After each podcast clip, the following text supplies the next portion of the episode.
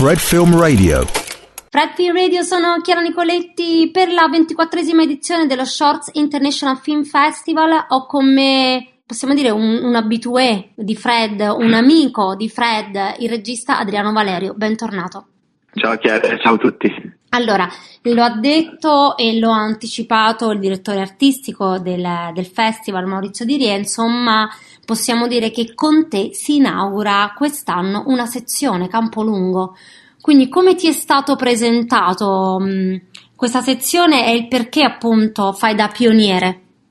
Bah, Maurizio mi ha, mi ha raccontato di questa idea di raccontare un, un percorso di un autore che ha frequentato sia il cortometraggio che il lungometraggio.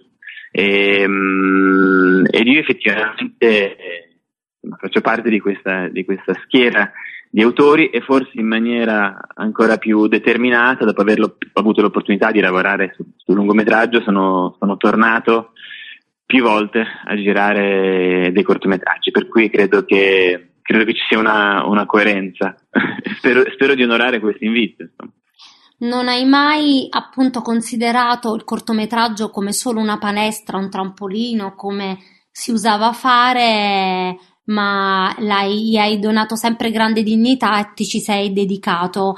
Um, Maurizio Di Renzo diceva che uh, tu sarai, come dire, una mano un po' più esperta nel guidare un pubblico che sarà anche di colleghi registi e di, di cortisti. Ecco, come ti stai immaginando questo incontro? Guarda, innanzitutto hai, hai, hai, riassunto benissimo il mio punto di vista. Io non solo non sono d'accordo alla definizione di cortometraggio come una palestra, ma è un'affermazione che ogni volta mi nervosisce. Io che sono uomo pacato mi nervosisco quando sento questo, questa cosa perché, perché noi nella vita raccontiamo tante storie, raccontiamo delle storie lunghe, delle storie brevi, delle storie divertenti, storie tristi e, e, e, e, il cinema, tutto il cinema è un modo per raccontare delle, delle storie e, frequentando poi da tempo i festival internazionali di, di cortometraggio trovo delle storie di una forza, di una poesia, di un'unicità eh, straordinaria e non vedo perché debbano essere declassate a un termine squallido come palestra. Ehm... Ricordo che un tempo l'avevamo anche argomentato in un altro festival proprio su un panel sui cortometraggi che spesso semplicemente è la storia che si vuole raccontare che richiama un po' il formato, come dire, nel senso che certe storie forse ha più senso raccom- ra- raccontarle in forma breve, passami il termine, ed altre con un lungometraggio, altre con un documentario, è un po'... Ecco le... Sì, sicuramente. Io, io credo che la, la, forma del cortometraggio, del racconto breve, sia, sia fondamentale anche perché spesso garantisce un grandissimo livello di, di libertà e una possibilità di sperimentazione sia nei contenuti che nella forma. Che ogni tanto i registi rischiano di, specialmente i giovani registi rischiano di perdere con i primi film che sono per delle dinamiche, per delle logiche anche finanziarie, eh, sono spesso costretti in, in, in, un, in un controllo editoriale più forte, non sempre fortunatamente, ehm, però ecco io amo molto la, la libertà che offre, che offre il cortometraggio. Lo abbiamo detto che non ci piace chiamarlo una palestra, però io riflettevo sul fatto che nella, in un'abitudine che sta diventando anche abbastanza brutta di molti registi adesso di sfilacciarsi oltre l'ora e 30 inutilmente quasi sempre, eh, può essere invece eh, il lavorare al cortometraggio un modo per esercitare, ecco se vogliamo parlare di palestra, eh, il dono della sintesi, eh, nel senso più alto del termine ovviamente.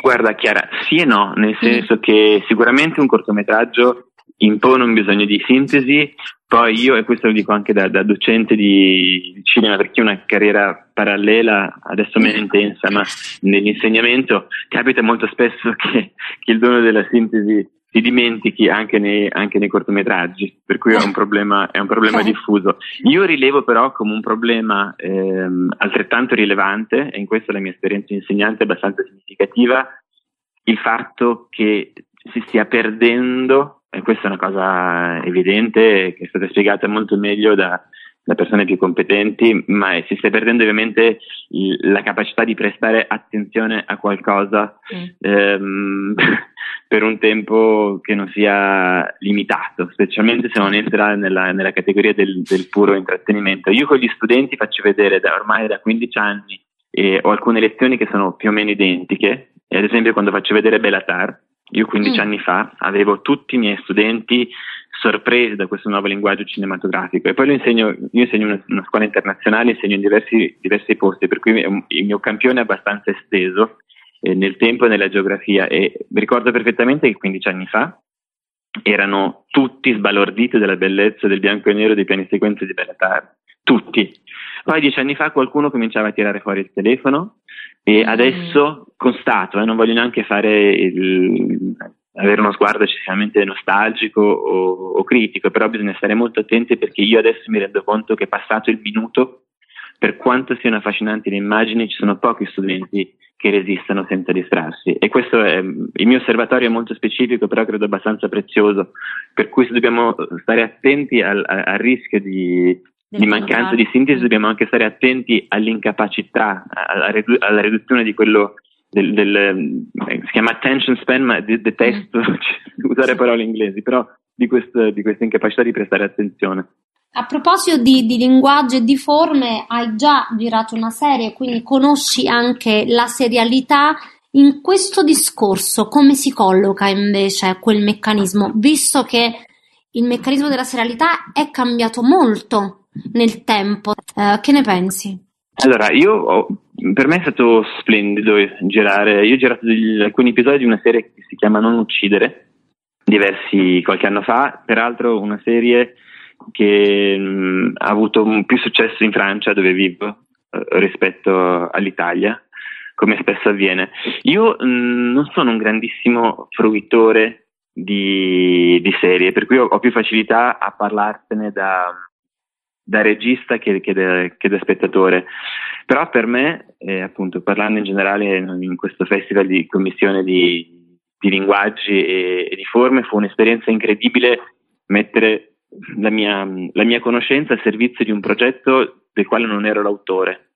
Lavorare con altri registi a un'idea, uniformarsi a quella che si chiama Bibbia, per cui ha delle direttive di fondo eppure all'interno di queste provare a esercitare mm, il proprio, il proprio gusto, il proprio margine di regia e, di, mm. e, e, della, e, della, passione che si può, e dello sguardo che si può portare anche su sceneggiature che non avevo appunto scritto io. Penso che è stata veramente, ecco, qui ho meno, ho meno pudore nell'utilizzare la parola palestra per un regista, perché eh, specialmente io che vengo poi vivendo in Francia, in questo culto dell'autore, mi aveva molto affascinato riscoprire una parte più artigiana, di conoscenze più, più, più specifiche, di conoscenze proprio anche della, del, della forma cinematografica, della realizzazione all'interno di un contesto produttivo molto, molto grande. Ricordo che chiesi un consiglio a, a Claudio Cupellini, mm. incontrai ad un festival che è un regista che stimo molto, lui mi disse che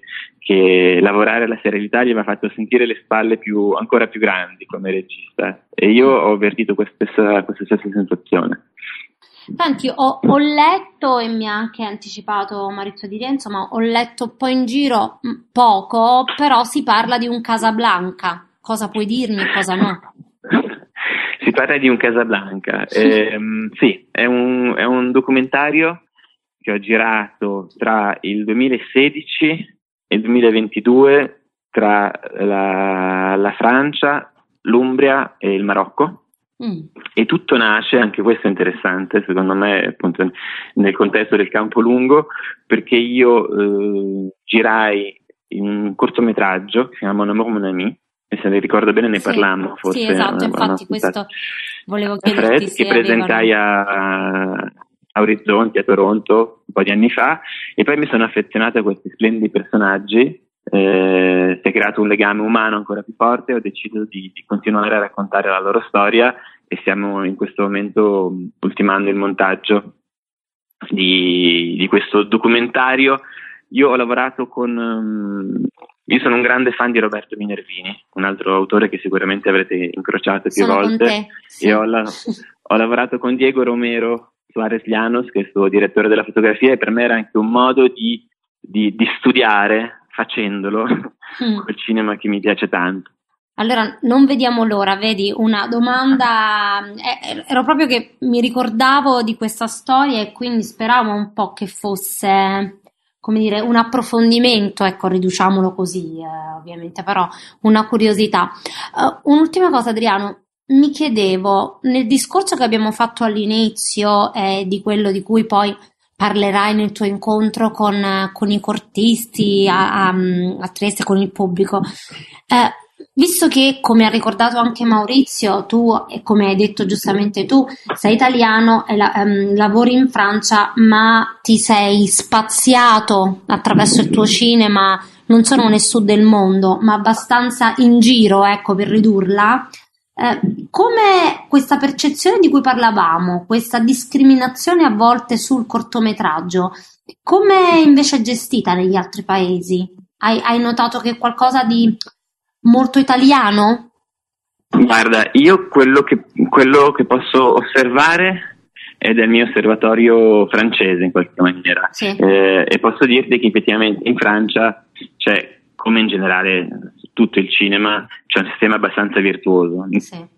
Nel senso che il finanziamento di un cortometraggio si fa in maniera molto più affine a quello di un lungometraggio, per cui ci sono dei finanziamenti di scrittura, e, e, poi di produzione e poi di post-produzione, finanziamenti statali come finanziamenti regionali, come preacquisti delle televisioni. Mm. Per cui è sicuramente un sistema più ampio e, e più virtuoso in qualche maniera, questo possiamo dirlo. Sugli altri paesi non ho conoscenze specifiche. Ehm, poi a me sembra di, insomma, anche, anche, sul, anche in Italia mi sembra di vedere spesso dei cortometraggi molto più belli però eh, questo, sai, se devo parlare strettamente del sistema non posso che constatare che effettivamente in Francia le cose funzionano molto meglio.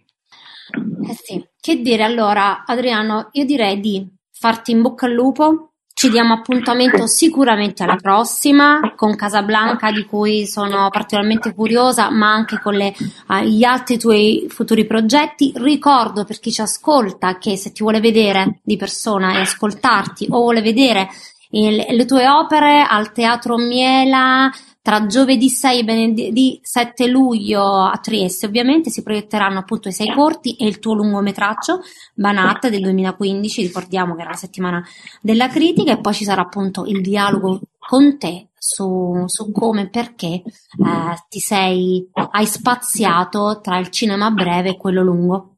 Quindi a in bocca al lupo e grazie.